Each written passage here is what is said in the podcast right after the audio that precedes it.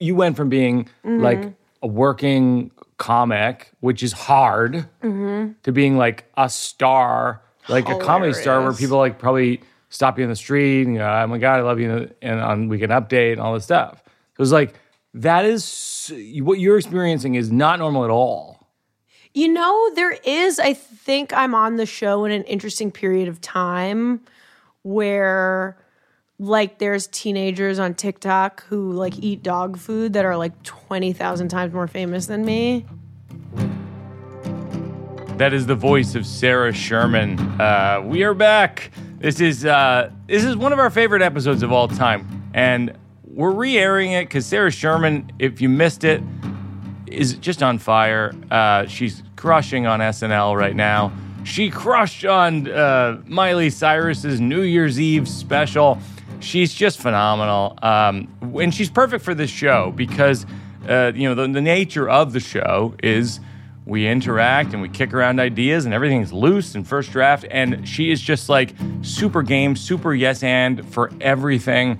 Um, i think she's fantastic. I think you're gonna love this one. Oh, look out for um, i'll be in salt lake city and mesa arizona in march. There's some other announcements about the spring tour coming out soon. Stay tuned for that on the mailing list at birbigs.com and enjoy my conversation with the great sarah sherman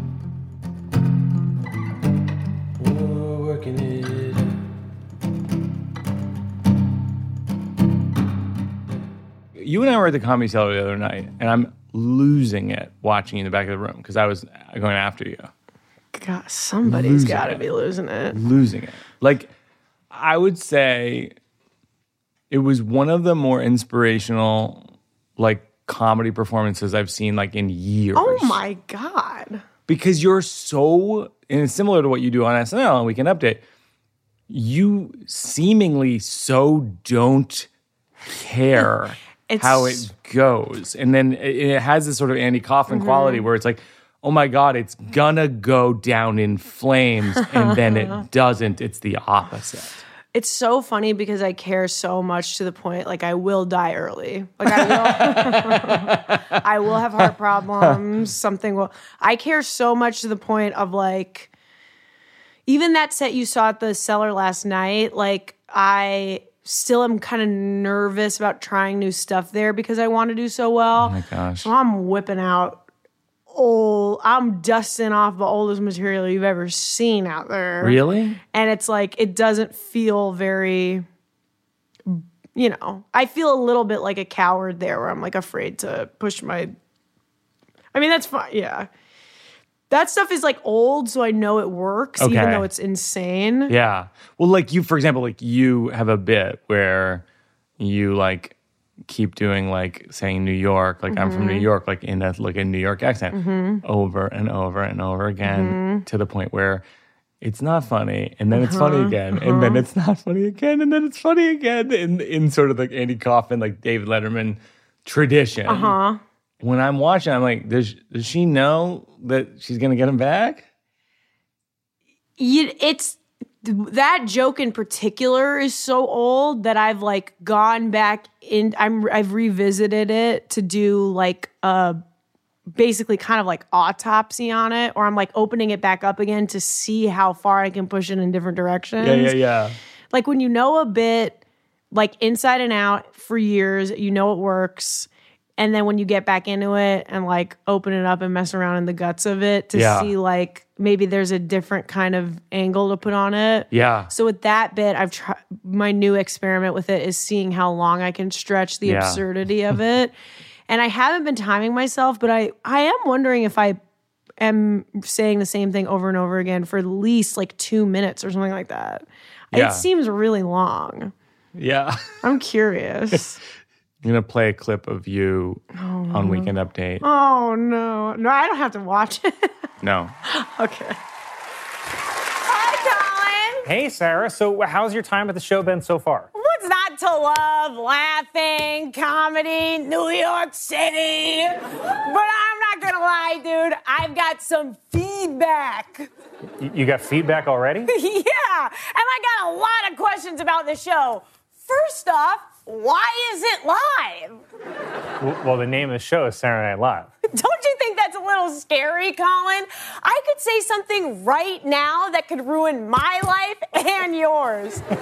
Please don't. I kind of want to. I'm crazy. Don't though. Anything could happen. I could have a nip slip right now. Sarah, you're buttoned up to your neck. You don't know where my nipples are. Well, okay, I feel like I know where most people's nipples are. Huh, do you? This just in.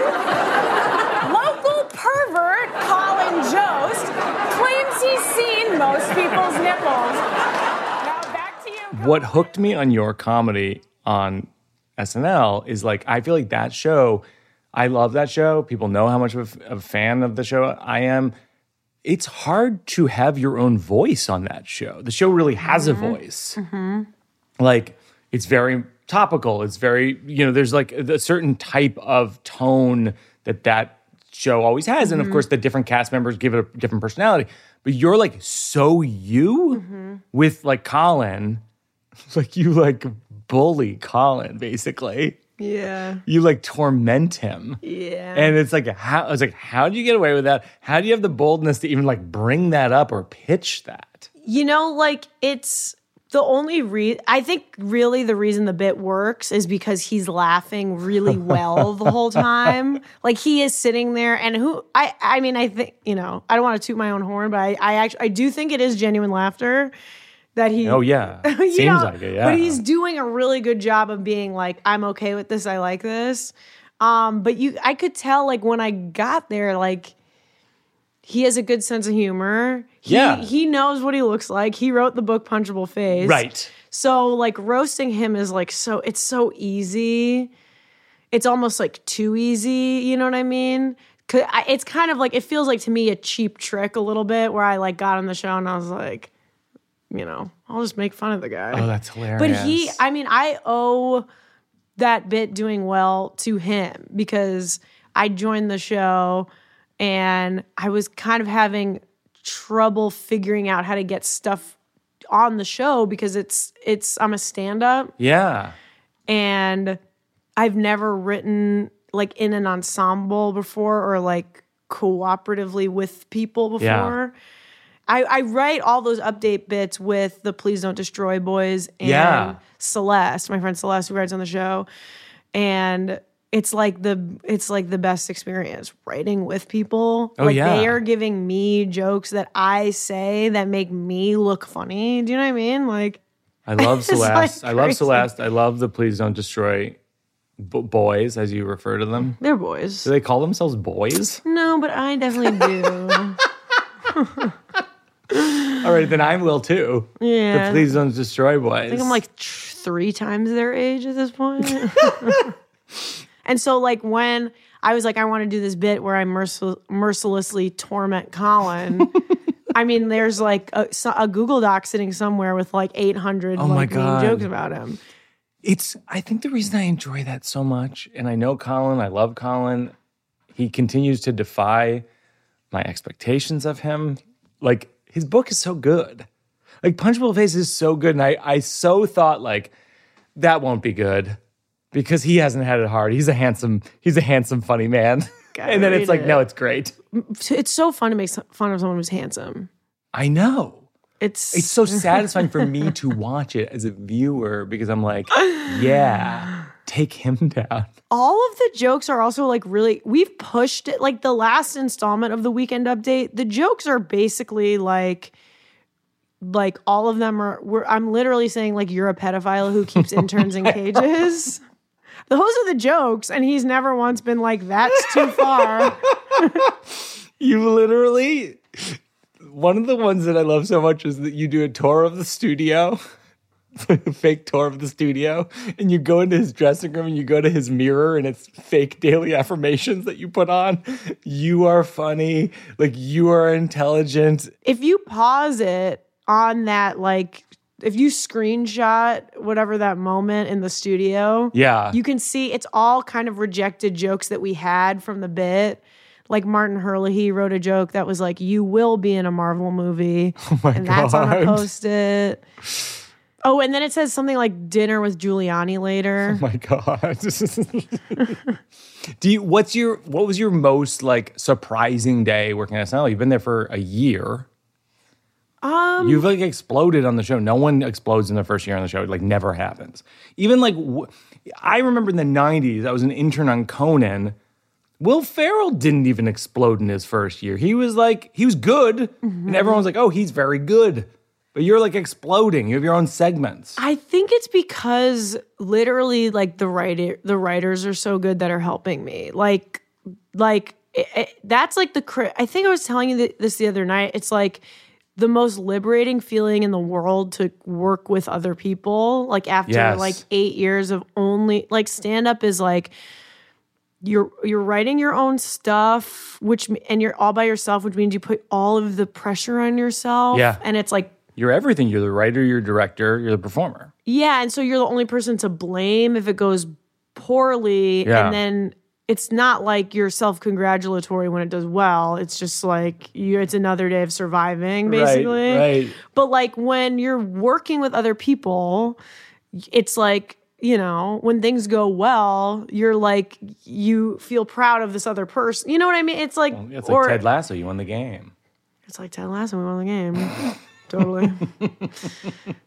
and I think even if things go wrong when you're writing with someone else, it's not like there's no blame. It's like you. I don't know. It's just so I've never. I've never. Well, you go down other- together. Yes. I mean, that's what that's the joy of because you know, don't think twice came out of like I did college improv. I wasn't like Yeah. didn't do it a lot in my twenties, but like I did college improv, and those were my best friends. And it Mm-hmm. was like, if you kill, you kill together. If you bomb, you bomb together. It's Totally. so fun. it's so fun and you feel like supported which in like stand up even though obviously there's a community it's like obviously you're all alone and if and I didn't realize how bad stand up feels until I've done something that isn't stand up like No, I've you're never- absolutely right. yeah because now now that I know what it's like to like have work with people who care it's like when you're doing stand up you don't work the only person you work with is someone who hates you which is yourself Oh my god, that's so funny. so it's like, oh, I'm working with my friends. Like the show, I, I, so I owe like literally any whatever small amount of su- success I've had getting stuff on the show or whatever to like,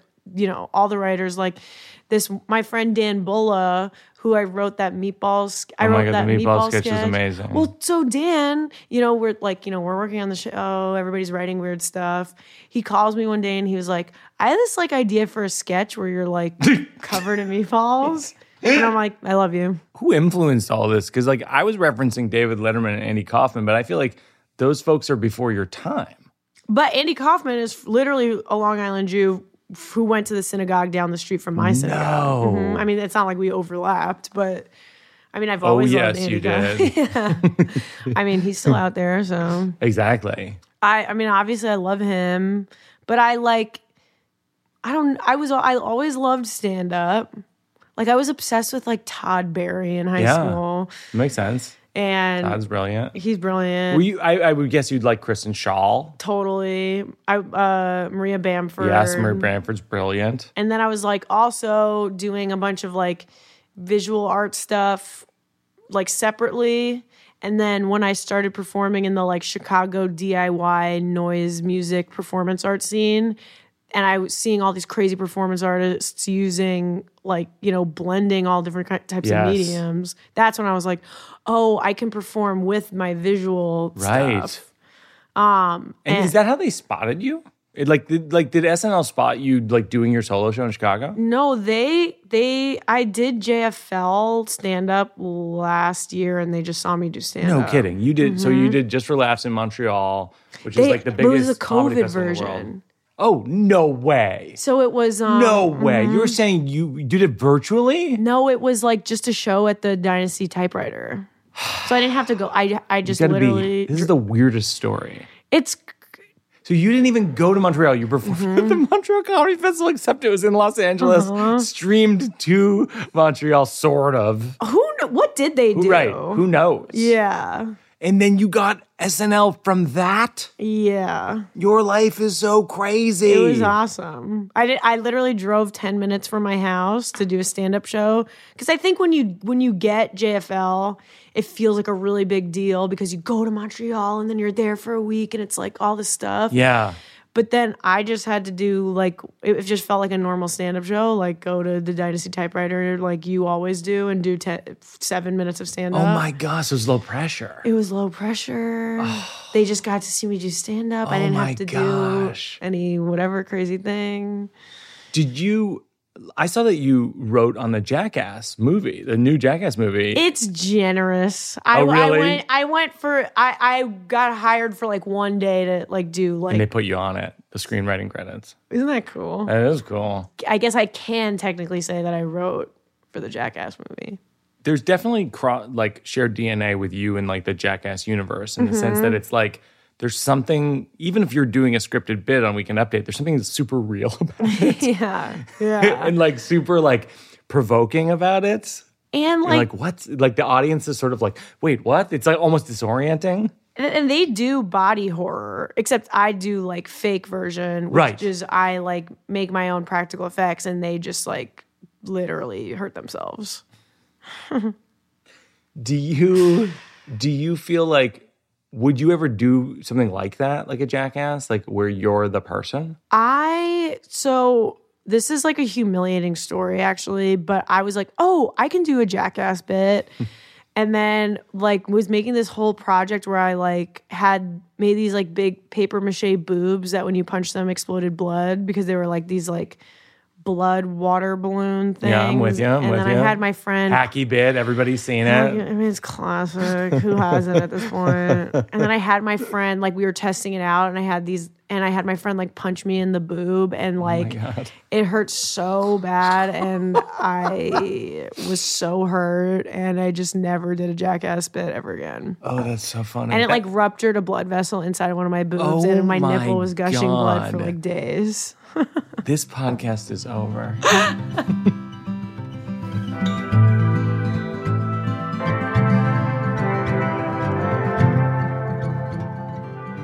I crowdsourced this to Twitter today. Questions for Sarah Sherman. Aaron Reed stuff asks, "What's the hardest part of being SNL newbie?" It's a hard question. Do you feel nervous day one? A li- they, they do a really good job of just throwing you into it. So yeah, you're not. So you don't think about it. It's so you're you're really busy and you're working. Yeah, yeah. So that by the time I was like on camera, I was so tired and like distracted. yes. Which I think like I think the lore of SNL is like it's so crazy, crazy schedule. Oh my god, you know you never sleep. Which is like true to some degree, but it literally helps you not be just you know rocking back and forth in your dressing room, being like I'm about to be on live television in front of millions of people because you're working. Yeah, that's. I had the same thing when I guest hosted for Jimmy Kimmel a few weeks ago. It was Oh, like, yeah. people were like, "Was that nerve wracking?" I was like, "Well, no. It's like you're surrounded by like 40 Mm-hmm. people who are doing their job at like the height of their game, and Mm-hmm. so you just sort of hit your mark and you collaborate with the people in the different departments, and then it happens. Totally. It does, it's like that famous Lorne Michaels line. It's like it, it- we don't do it because we're ready. We do it because it's it's 11:30. Oh my god, that's so true. That is, I never heard that. That is Never it heard that. It, there's, That's like the most famous Lorne line, I think. I literally, I quotes it a never know anything. Everyone's always like telling me shit that I don't know about. the, I guess the hardest part is figuring out how to make something that feels true to yourself Yes. be, eh, eh, because that's the hardest part with anything. Like I think with stand up, it's like unlimited freedom Yeah. to the point of like even at the cellar, they have everyone lock up their phone. It's like Right.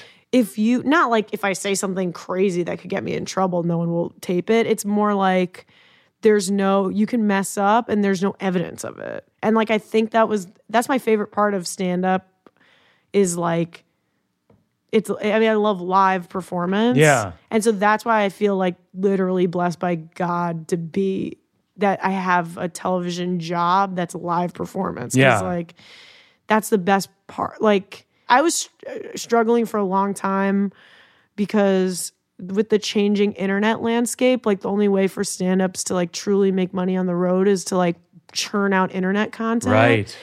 And I like truly could not do that because I am like a live performer. Yeah. Like I can't like do a video and look at my own I can't look at myself and like edit it or like I couldn't put stand-up clips online. I just was It just totally, didn't fit with your personality and your skill set. it was like paralyzing to me for some reason. And I also think like I, you've seen my performance. It's like it is fe- like you feel like physically threatened, or, or it's like it's very live. You feel like You feel maybe physically something. threatened. Well, yeah. For example, like you'll grab like people's drinks from the front row and be like, "Can I have a sip?" And it's very like invading people's space. Yeah, in a time of COVID, that's great. yes. but it was I I was really struggling to figure out how to make that work. Like I've made a bu- like I've made like little movies. Yeah. But they're not my stand up. Yeah.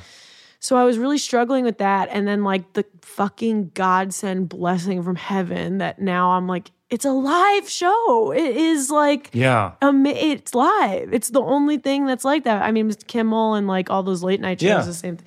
But I'm like, damn, I lucked out. Like, that's the best part of the show. It's live.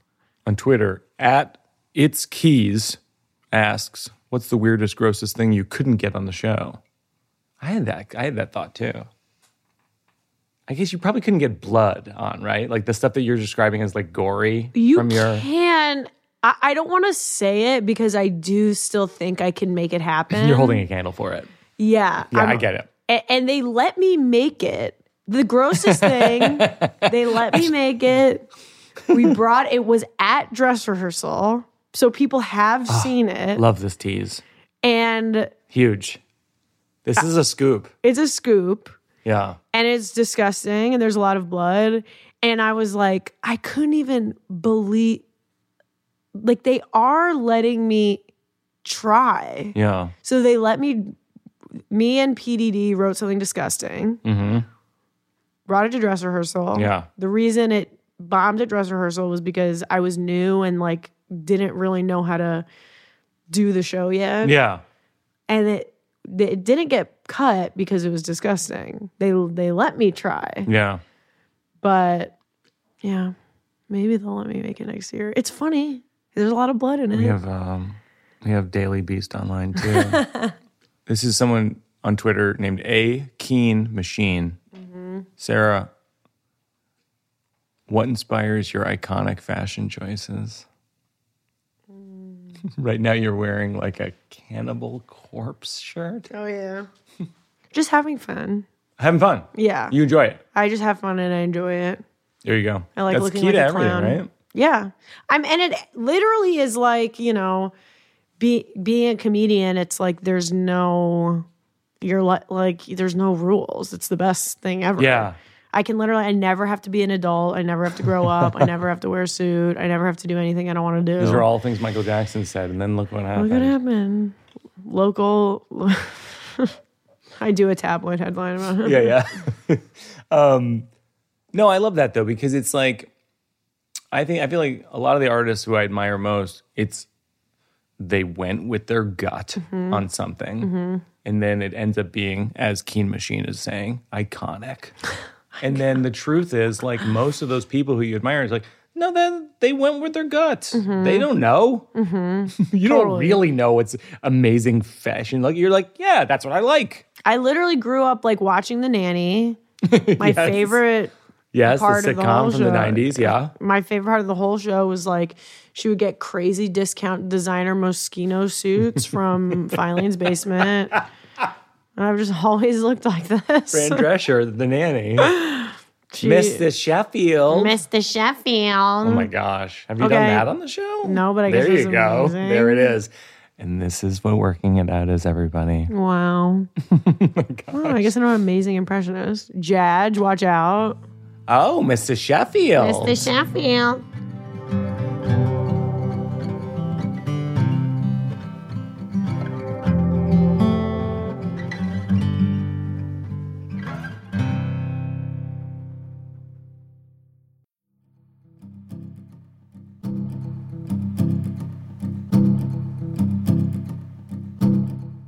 This is called the slow round.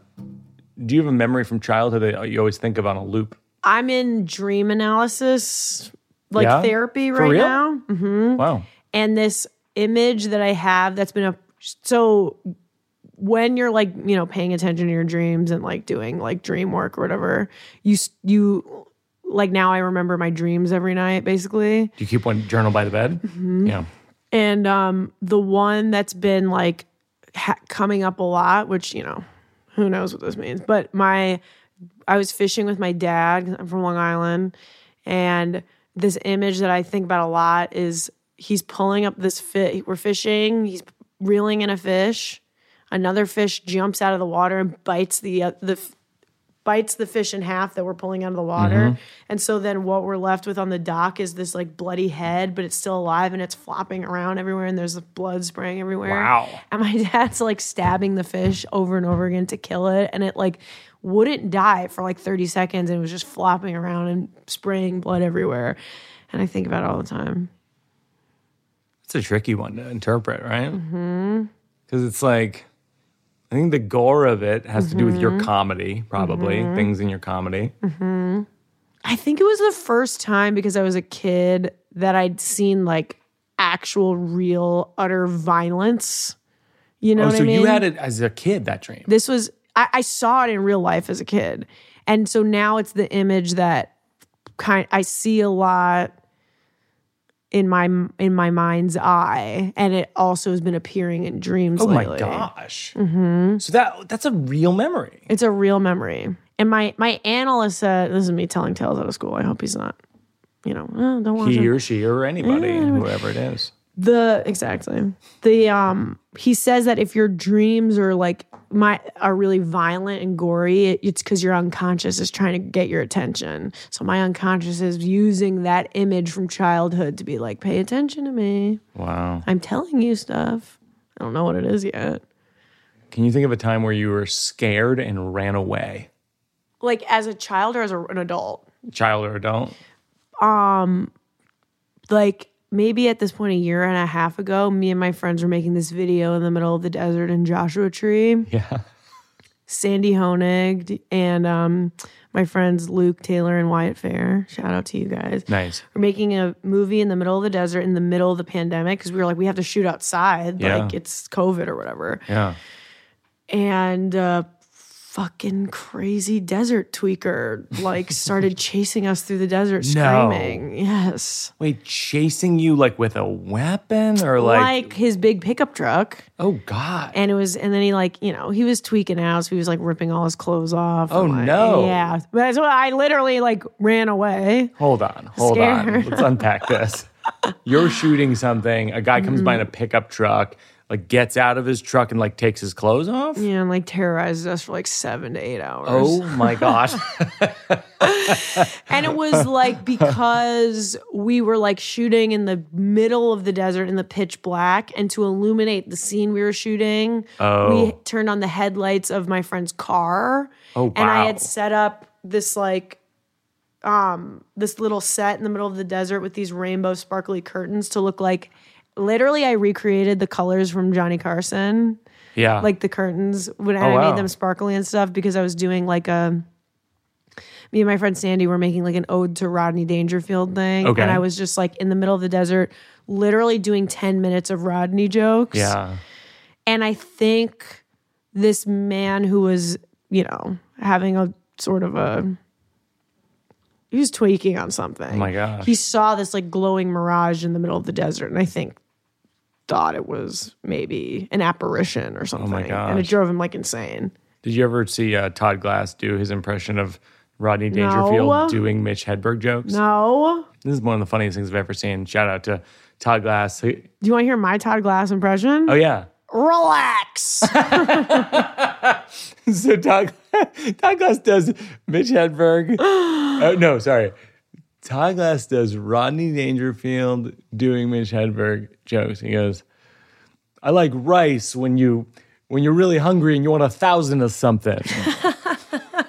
I don't, I don't get no respect at all. These staircases and escalator but broken. oh my gosh, Perfect. you're gonna take his job Oh as my- Todd as Todd Glass. Todd, Todd Glass, Glass's job as Todd Glass. he's literally the funniest person alive. I opened for Todd early in my career, and similar to the way that you inspired me when I watched you the other night, he inspired me because I was like, oh, he has no rules with his comedy at all. Like he'll literally like pick up someone's like chicken fingers in the front row and start eating them in the middle of the show. If he if he's bored with what's happening Uh-huh. in the room, like he's all about like what's happening in the room right now. Yes. Like let's make it happen. And he also like what like I feel like he was saying woke shit like before anyone. He's a very woke guy. I feel like like years ago he was doing shit where he was like, why am I he had all those that material that was like, why do all of my like friends who are like older, why are they saying all this like hateful shit on stage? Yeah, he's great. I don't know. I don't know if this will make sense to people listening if they don't know Todd Glass, but it's like he is like a great comic and he's super original and provocative. And he's original and provocative in a way that's like he's never I, I think that you know you can be outrageous and provoking without you can be outrageous and pro, you can be outrageous and provocative without like fucking hurting people's feelings i think Yeah. and i think he does a good job of that Do you uh, have you had bits where people have come to you and said like this hurt my feelings? Um, I've gotten in trouble. Like it, I've gotten in trouble in the past for like some. I've triggered people, Yeah. and because you know. I'm show like sometimes in my show I'll have like a, a paper mache butthole that's like exploding hamburger helper me and I'm showing that while I'm talking about like I want to fuck my dad you know whatever oh And what what I think the whatever at the end saves that. Yeah, yeah. it's like it's like a whole thing, but like I'm not gonna explain it here. And like people have come up to me and been like, "You didn't do a trigger warning." Oh, interesting. And then my reaction at the time was to apologize. yeah. But like thinking back on it now, I was like, well, the poster for the show at the time was a uterus, something that I drew, which was like a uterus and the ovaries were eyeballs, and then there was a severed finger in the vaginal canal. And so I'm like, that is kind of like, what did you expect I was going to do at this show? Right. It's Like, gonna talk be pretty explicit. yeah, yeah. That's gonna be an explicit comedy show. yes. What's the best piece of advice anyone's ever given you that you used? Um, it's gonna sound so lame. So my friend Dynasty Handbag, she's like legendary performance artist comedian who lives in LA who hosts this monthly show called Weirdo Night, and it's like the best show in LA. It's truly what it sounds like. It's Weirdo Night. Yeah. comedy, performance art, freak shit, whatever. She like saw me perform in LA once, and like I was doing. Sometimes when I'm like not doing a sh- strip down stand up set, um, I'll have like a but like video, sound, multimedia, whatever, PowerPoint comedian. PowerPoint comedy, of course. And she was like, "You don't need to work so hard." She was like, Interesting, "You are funny, Yes. and you, I, I- can see you working really hard. Even like at the cellar, sometimes I, I'll feel like I'm like really like giving them the old razzle dazzle tap dance Yeah. routine, like Yeah. sweating on stage like a Yeah. farm animal, and it's I'm so afraid of them not having a good time. I'm so afraid of them not liking me. I'm so afraid of them not laughing. Yeah.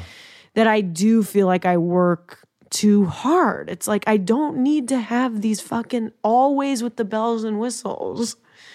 I mean, I even said to you after your set, I was like, I wish I could just get up there and say a joke. Jesus. I just I do a goal in life is I do want to just get on stage and feel confident enough to just I just say a joke. I don't have to do the whole fucking thing. But whatever you're doing is wildly inspiring to me. I'm like loving every second of it. It's crazy. got to. when you were growing up, was there a group that wouldn't let you in? Yes. Well, I mean, this is college, but yeah, like college is fine. not I, not getting on my like college improv team. I was like Oh, no kidding. like true, At Northwestern? Mm-hmm. Yeah. Very competitive school. Yeah, sure. like it's And It's a hard school to get into. It means you're a nerd. yes, I was a nerd. and like truly my whole life I wanted to be a comedian. Yeah. And I like went to school near Chicago because Right. comedians Chicago, are from Chicago. Mecca, etc. Yep. and like the, you know i was like went to college being like oh my god it's gonna be fucking awesome we're gonna do acid smoke weed and Right. like it's gonna be crazy and i'm gonna be a comedian Yep.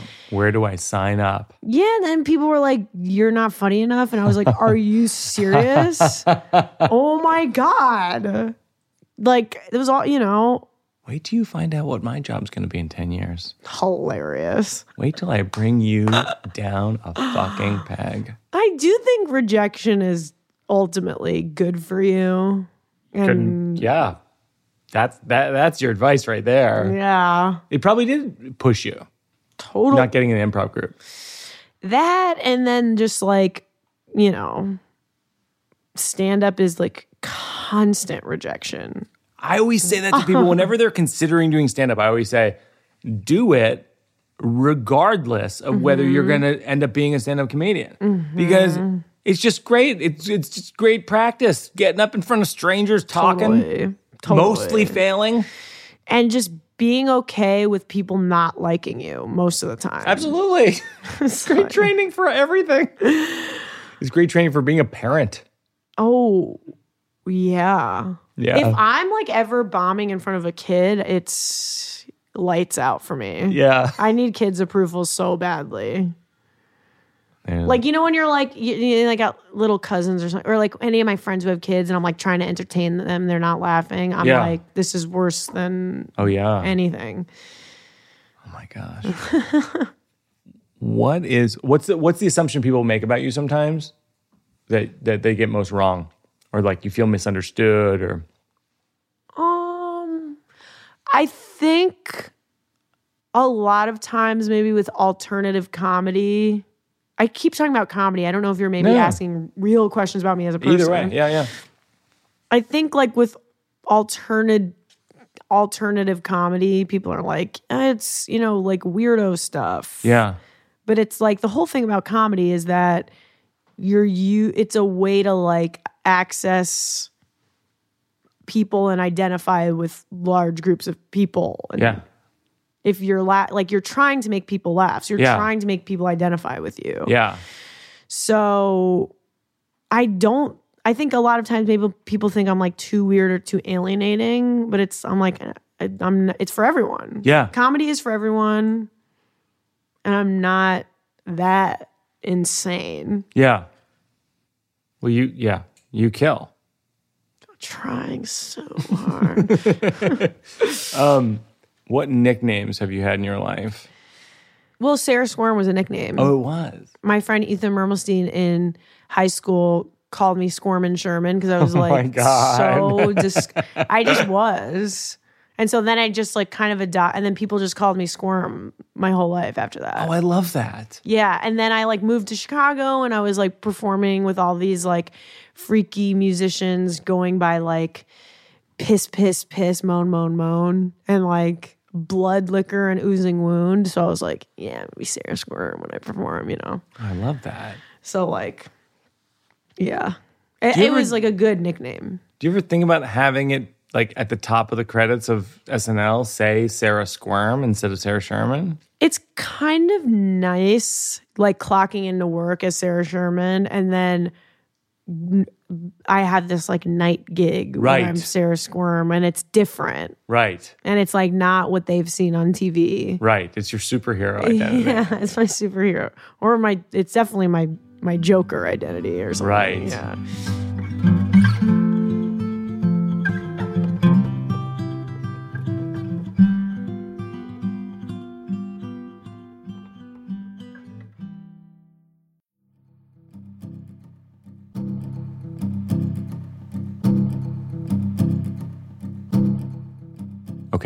Going to go to material. Keep in mm-hmm. mind, keep in mind, this is new material. Mm-hmm. This isn't done. It's half, a lot of these are half baked ideas. Mm-hmm. And if it makes you think of anything, you can tell, tell your own story about the same thing. But I thought of Chicago things because you started in Chicago.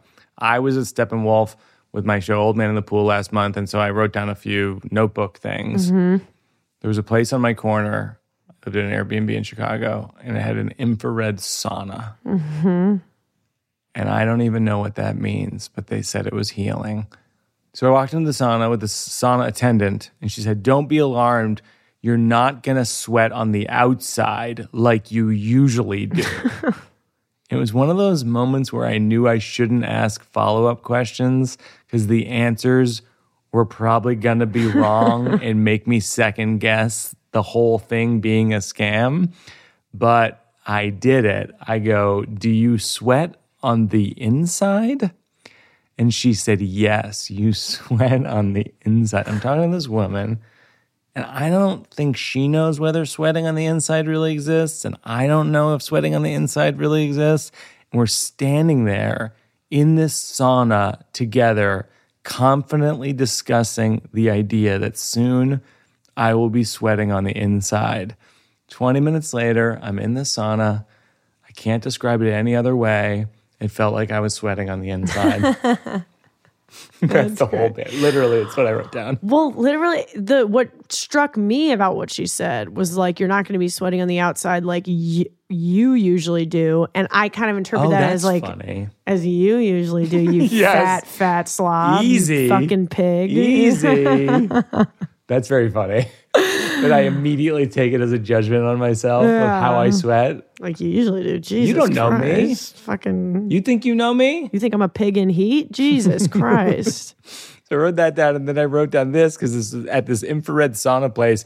They also had. By the way, have you ever even heard of infrared sauna? I literally didn't know what it was. It sounds like it will give you cancer. yeah, and by the way, like a probably gives you cancer. Don't say no.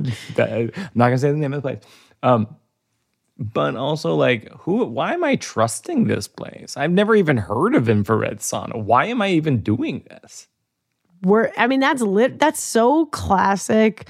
I'm in town doing my show and being like, I guess I'll go to the place in Ohio that has hot dogs where they put Froot Loops on the hot dog.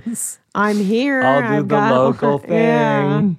Yeah. So then they also had did do f- like float sensory. would- oh, did you do that? No, but it, you, you, I was literally wondering if I heard infrared sauna and it made me think about these float tanks. Yeah. So What- I did it. I did Oh, it. And Well, I have a story. I am genuinely curious too. Okay. I'm at the infrared sauna place. They have the f- this floating sensory deprivation tank, which is like salt water in a little kind of like coffin. I don't know what it's called. And and uh, the woman walks me in. It's like literally the size of a coffin. Mm-hmm. And she goes, I go, what do I do in there? Like, I literally don't know what it is. I'm like, I'll do the float thing. I don't know what it is. Mm-hmm. She's like, you lie down, it's salt water, it holds you up. You're in, you can adjust the lighting and the sound, like it's mm-hmm. music, so that it can be pure darkness. That's the sensory deprivation part of it. And and she goes, uh, and you can just fall asleep even. And I and I go, but wouldn't that mean? And she cuts me off that you'll drown. no, the salt water, and I quote, the salt water won't let you flip over. It's like the Dead Sea. And I'm thinking, why do you think they call it the Dead Sea? People die. Then I looked it up. That's actually not why they call it that. Jokes at me. The point is, I'm in this tank. True story. Uh-huh. I have the button for music, button for for light. I get overconfident. I'm like, I'm going to go full darkness. 10 minutes later, I'm in a full panic. Can't find the light, can't find the music, can't find the door. The sensory deprivation is working. And I start to freak out. I'm like, okay, I can't drown. She said, I can't drown. That's good. I keep pushing this wall, thinking it's the door. It's like, what? Like three times, four times. I'm like pushing a wall in darkness. And then I think to myself, why don't I push the opposite wall? So I pushed the opposite wall, and it was the door that got me out, which is a great lesson in life. Never go into a sensory deprivation chamber. I, is it bad that that whole story made me want to go to that more than anything? Because I have been thinking about wanting to go. It's kind of awesome. I'm going to go back. There's this, uh, oh my God, what is it? Ken Russell. Oh my god, am I Ken Russell? You tell me. You keep saying this is the question mark. Ken Russell has an amazing movie, Altered States, and it's about a guy who gets addicted to going into these sensory deprivation tanks, and he goes. It basically um, breaks time and space, and he goes insane, and there's like all it tears a hole in like every dimension of, of the universe, Oh wow. and it's uh, it's a scary movie. Nothing has ever made me want to do anything more than seeing someone go insane in a sensory deprivation tank. Do you have any bits you're working on? Or half baked things? It's not a bit yet. Okay. but I like literally um wanted to really badly get on stage. Uh it's so boring, but I did want I wanted to do like an airplane joke Okay. where cuz I was on a um I went to Chicago last week and on the one trip to Chicago, the f- plane made two emergency landings What? and one they were like, "Hey, No. yeah, On the same flight? they were literally like, "Hey, what's up? Um, like the plane's broken. We're gonna land in um Cincinnati." And I was like, "Totally, one hundred percent." And then we landed in Cincinnati. We changed the planes. We got we were back in the air. My my show was at eight p.m. and they were like. We were back in the air and they were like, okay, hey, what's up? There's a tornado. we have to emergency land in Detroit. Okay. And everyone on the plane is like freaking out, like, are we gonna be okay? And I'm like Googling like how far like how long is the drive from Detroit to to, Chicago? gig. I know. Yeah. And then we made an emergency landing in Detroit and the pilot got off the plane and was like, In my 33 years of flying, this has never happened one time. Oh my gosh. And then I was thinking of a bit that was like a really prolonged like all my bits, really prolonged, absurd, like like what's the worst thing you that could happen? Like you're on a plane like people are afraid of flying. It's like what's the worst thing that can happen? Like you fucking you're in the air you hit horrible weather the plane splits in half you watch every single person around you scream bloody murder call their family members and die and explode in painful deaths. Like what are you fucking pussy oh something like oh that I love that. something like that You're like diving headlong into like everyone's deepest fears. yeah i mean like. What are you afraid of? Blah blah blah blah blah. so what you die get over it Yeah. something like that. I don't know what the bit is yet though. Yeah. The, Grow up. What's the worst thing? Yeah. What's the worst thing that can happen? You land in the water. Everybody tries to deplane. You're all drowning because it's like seven feet below the le- sea level, and so like you're almost gonna live, but then you don't live. I mean, what's the worst thing that can happen? Yeah, what's the worst thing that can happen? You hear the woman next to you crying bloody murder on the phone to her, like her only child. Like, get over it. I mean, what's the worst thing that can happen? It's like everyone's on fire. You're looking at human beings who are complete strangers, completely on fire. And it's kind of like that cliche, like liar, liar, pants on fire, except it's their whole body on fire and then you die. I mean, what's the worst thing that can happen? What's the worst thing that could happen? 9 11 2? Get over oh it. 9 11 2. Okay, and we're not releasing this episode. And we're not releasing this because the Bush family is going to take it down. Oh my god! Sarah. Oh, look out! Um, I actually have an airline joke too. First of all, I think that joke is great. It's not bad. I But what's to, the worst thing that can happen is so funny, and then you say the things. I, it's funny to me. because everyone is a, afraid of flying. I think like the joke has to be like everyone like w- why are we flying? This is defying God, by the way. Right. and it's like everybody's afraid of it, obviously. It's like, what's the worst thing that can happen? Uh, one of the windows of the plane smashes open, and uh, we see the person next to us, their body suck through the window and break into pieces. What's the worst thing that could happen? And what's the worst thing that ha- could happen? You're sitting there knowing that your fate is soon to be what just befell before you, and you're about to be a. You're about to, um, your body is about to become a splat. a splat. I wrote it. I you were saying you're like reluctant to do airline joke. I had an airline joke from Chicago too because I was flying Southwest Airlines. Because- Classic. yeah, that midway flight to Chicago is really solid from The airline LaGuardia. of the people. I appreciate the simplicity of Southwest Airlines, but if I'm being entirely honest, whenever I walk to the gate, there's some part of me that thinks the entrance of the plane is going to be a tube attached to a bus. and the thing about us Southwest Airlines customers is we're not picky. We're all going to be good with it. We're going to be like, I guess now we take the bus. This is what we deserve. I like Southwest because if there aren't a lot of passengers, I think you fly the plane and you can have a barbecue or something like that. I'm not sure exactly what the rule is. I think Southwest Airlines slogan should be, "We have some airplane, we have some airplanes. You figure out the rest." It's it's so there's so much freedom. It's more American than American Airlines. It's so stupid.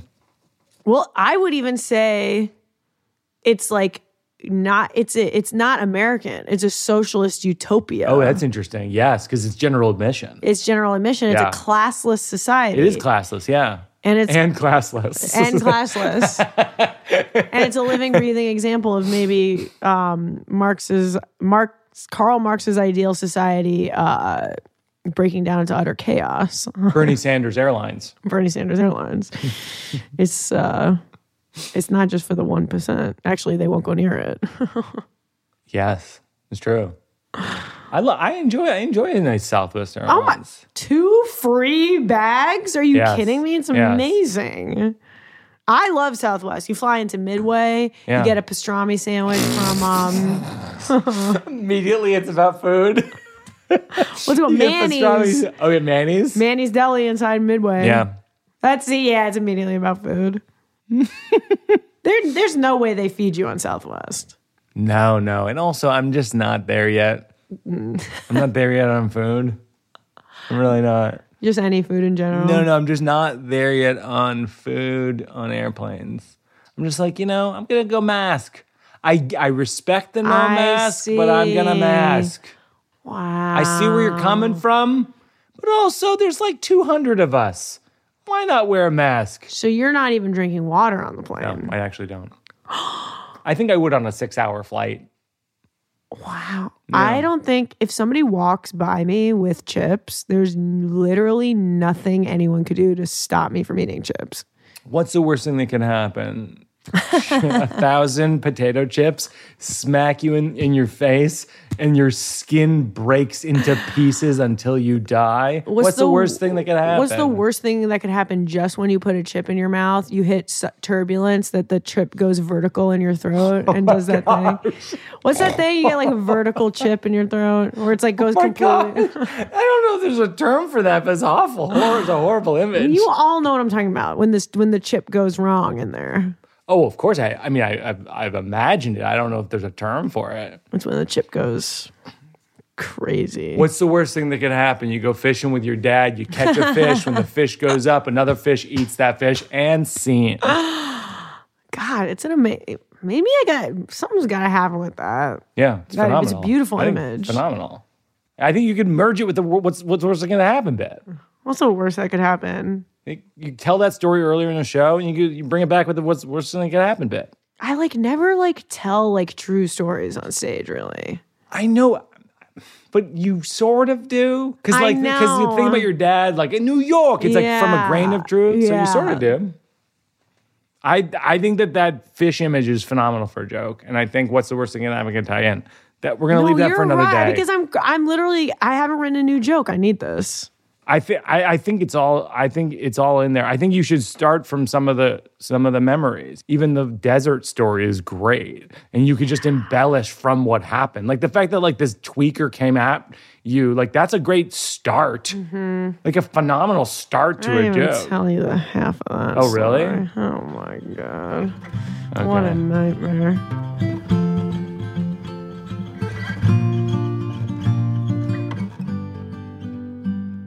The final thing we do on the show is uh, we do working out for a cause, and we give we donate to an organization you think is doing a good job, and then we'll link to them in the show notes and encourage people to do the same.